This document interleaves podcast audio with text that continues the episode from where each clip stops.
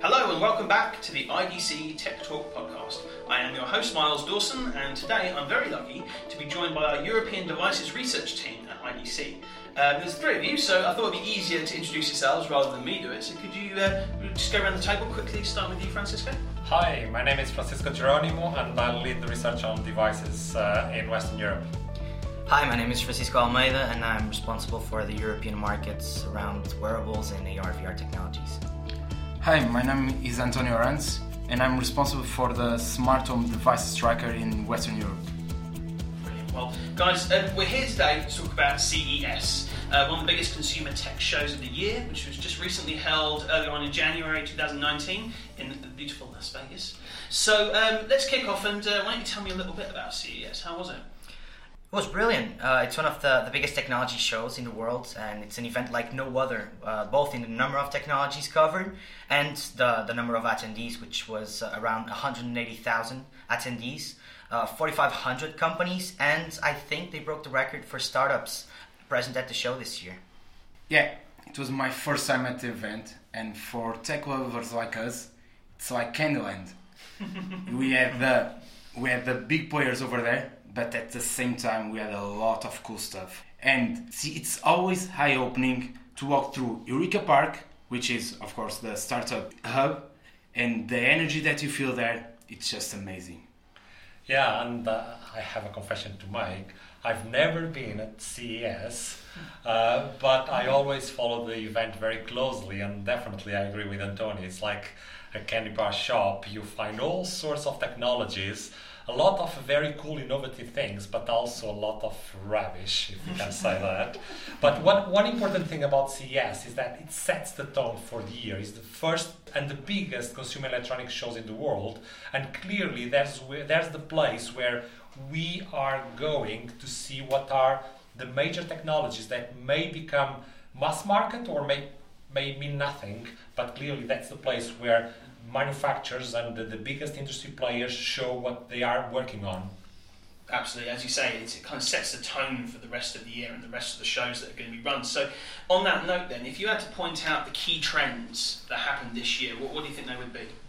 Uh, for me, the, the broader takeaway of CES is the intertwining of different technologies into the broader technology market, meaning that technology is no, no longer just a vertical; it's the common denominator that all companies must account for. And, and I know this sounds completely obvious for digital native companies, but a lot of enterprises always focused solely on their own areas of expertise. And it's clear now that these companies have to start looking around. They can no longer afford not to pay attention to the shifts happening around them if they want to have uh, a sustainable path and if they want to continue relevant. They have to pay attention to the surrounding ecosystems and platforms. Exactly. Take uh, everyday objects that we have at home, for example. A lot of brands showed what you can do in a fully automated smart home and how easy is the interaction through voice. For example, Samsung had a really cool demo with Bixby where the voice assistant can could identify what you had in the fridge, suggest recipes with those ingredients, and after you select one, turn on the stove or preheat the oven with the required temperature big brands like LG or TCL or, or Samsung that have a broad uh, a broad portfolio of products. They they were they were kind of taking the spotlight to show how their product lines can can create synergy combined, to to leverage the fact that they can cover different aspects of, of consumers' lives, and also to to show partners and investors that they can diversify their revenue streams going forward. Yeah, that, that, that's a good point because it's not just about the hardware anymore. It hasn't been for, for quite a while, and now it's very it's becoming very clear that it's all about the ecosystem, the services, and even companies like Apple, who usually don't are not at these kind of events. Um, they, they, there was a big announcement around the partnership with Samsung, where uh, the Samsung TVs will uh, have embedded the iTunes and uh, and the availability of AirPlay in other smarty brands uh, like LG, Sony, etc. So it's all about making the integration of all the services uh, into the, the, and making sure that they take fully advantage of the ecosystem, and that's that was a big uh, takeout from CES this year. definitely opening up to third parties. And I think Bixby had an announcement about that, didn't they? Yes, Samsung announced new partnership for Bixby, including Google Apps, the ones that you use every day, like Gmail, YouTube, and Google Maps. And these will bring much more relevance to Samsung's AI in order to compete in a market where the two main players, as you know, Amazon Alexa and Google Assistant, account for over 76% of total smart speaker market. Yeah, the smart speaker market is just exploding. Our um, smart home tracker uh, shows a very strong uptake of smart speakers around the world, particularly uh, in markets where Amazon and Google are really um, fighting hard to really enter the market and, and convince consumers um, about the benefits of smart speakers. And, and voice assistants, digital assistants, are spreading across all sorts of consumer electronics. It's not just about the smartphone or the smart speaker. You will have um, voice assistants on microwaves, on appliances. Amazon last year, they announced and they launched a microwave that runs Alexa. So it's probably a, a bit too much having, having Alexa on a, on a microwave, but clearly we will uh, basically control all our devices through our voice, and that was really strong at CES this year. And that's actually one of the points I wanted to touch on because we've been talking about uh, talking about Alexa. But what about Google Assistant? Um, who out of those two do you think won the battle? Well, I cannot say that there is a clear winner, but it was an interesting battle to watch for sure. Their position on the event was totally different. On one side, we had Amazon that, as usual, gave the attention to their partners, showcasing all different devices that are Alexa enabled, going from normal smart speakers to earbuds and even microwaves and a, a, a piano. Also, they reinforced its position in the AI assistant market with new top tier partnerships, such as the integration of Alexa voice controls on LG TVs. On the other side, we had Google that had a massive booth outside the convention center where they even had a ride, like an amusement park. I tried, it was pretty fun. they created several storytelling exhibits showing all the ways you can use Google Assistant throughout the day. Also, a lot of new improvements to the, to the AI were introduced, such as real time speech translation available in 27 languages. A big announcement was Google Assistant Connect, similar to what you have with Amazon, the Amazon Alexa Connect Kit. That it's going to allow device makers to easily integrate the Google Assistant AI without having to add microphones or even new components. With that, Google pretends to expand even more the portfolio device working with Google Assistant, which according to them is going to reach 1 billion devices in the end of January. So, Miles, going back to your question, it's not about who's winning, but to be honest, my first question when I went to see a new product was is this Alexa or Google Assistant enabled? So, in, in the end, they both won.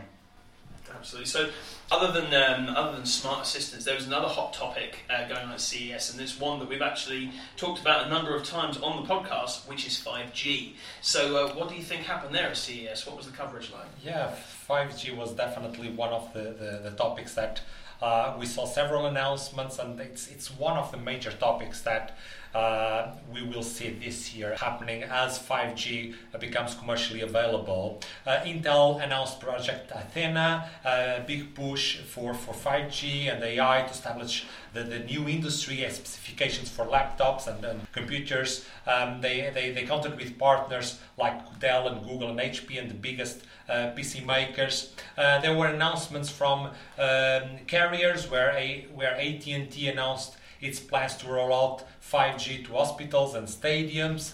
Qualcomm did very did several announcements showing uh, the potential of 5G. They had this cool uh, demo where uh, there was a VR headset playing a video stream uh, and it, that was live through the 5G network.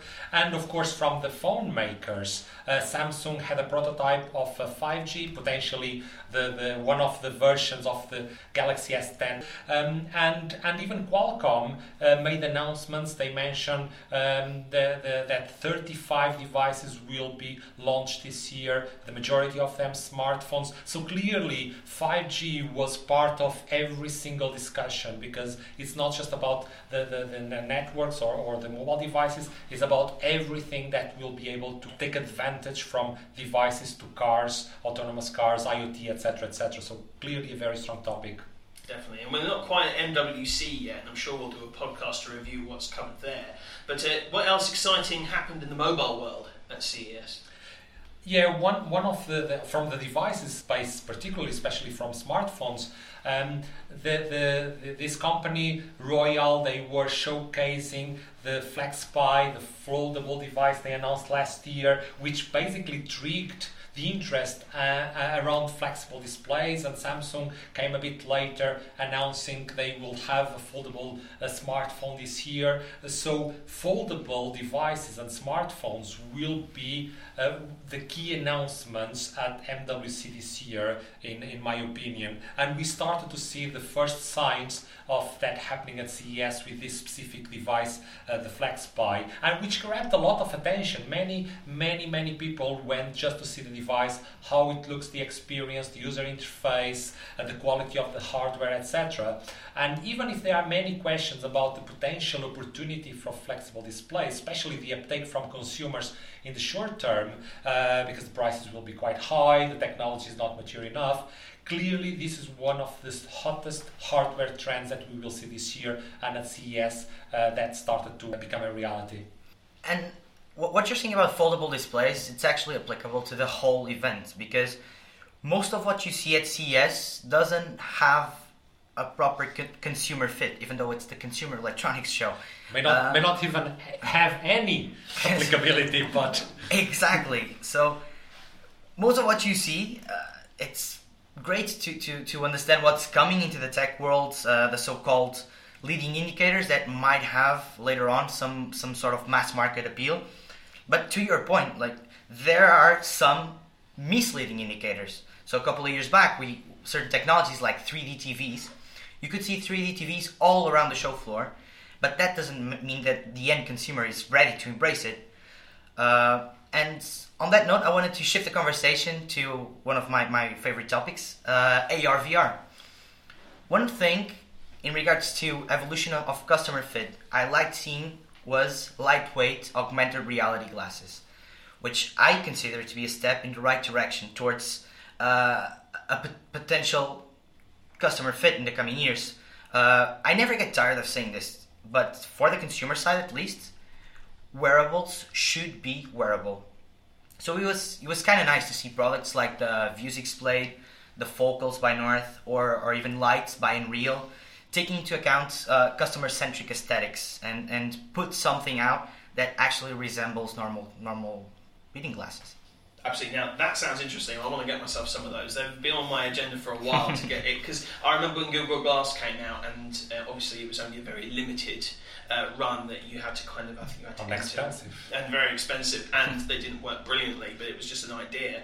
And but you knew that when that happened, it was going to be down the line, and things were going to start finally rolling out. So I'm, I'm looking forward to seeing how that moves. Um, any other technologies then that kind of caught your eye? Definitely robotics. So. Mm-hmm. No, there were plenty of robots uh, on the show floor, from dancing little robots to techno songs to professional ping pong playing robots. But what really got me curious is the potential for personal care or entertainment robots, like the Samsung Bot product line or the, the small robotic dog from Sony, Aibo. Mainly because of the potential of the, the data they can gather on human AI intera- interactions. In the sense that the type of interactions we have with AI, AI digital assistants right now are requests uh, unilateral, almost unilateral interactions. And with these kinds of robots, we can actually get how humans will engage with th- these AI agents from an emotional perspective. And that's that's invaluable. It's it's almost like a, a glimpse into the future interaction between human humans and machines in a way that will eventually come down the line, and that's that's fascinating. So, final question, just for a bit of fun. What were the craziest things that you saw at CES? For me, smart Alexa enabled toilet. We don't need to take the paper there anymore. We can just ask Alexa for the news. Uh, I found quite amusing the Mookkie Cat Bowl with face recognition. So basically, it uh, recognizes whether it's the cat going for the food or is the, the dog. So no one steals the food of the other. So quite quite interesting. Yeah, mine my favorite was wasn't the craziest or weirdest, but was definitely the best. Three words: smart massage chairs. Smart massage chairs. They analyze your spine before starting the massage and then proceed uh, accord- in, according, in accordance to your build. And I'm sure you had to try Of course, of many course. those. Like, as, as an analyst, and brands. so solely for research purposes, we had to test a couple, and it's definitely worth it. So, we'll hopefully be getting one of those in the office then. Hopefully. Well, thank you so much, guys. And I'm afraid that is all the time we have for today. So, thank you all very much for listening. And please don't forget to subscribe to the podcast. You can follow us on SoundCloud or your favourite podcast app, wherever you like to listen to podcasts. And don't forget to get in touch with us. You can find us on LinkedIn, on YouTube, or on Twitter. So, our handle is IDC underscore EMEA. And uh, you guys on Twitter as well? Yeah, F Jeronimo. F. Costa E. Almeida. Antonio J. Arantes. Brilliant. So we'll put those descript- them in the description of the podcast below, as well as a link to some of the videos too. So thank you all very much, and see you next time. Thank you, Miles. Thanks, Miles. Thanks.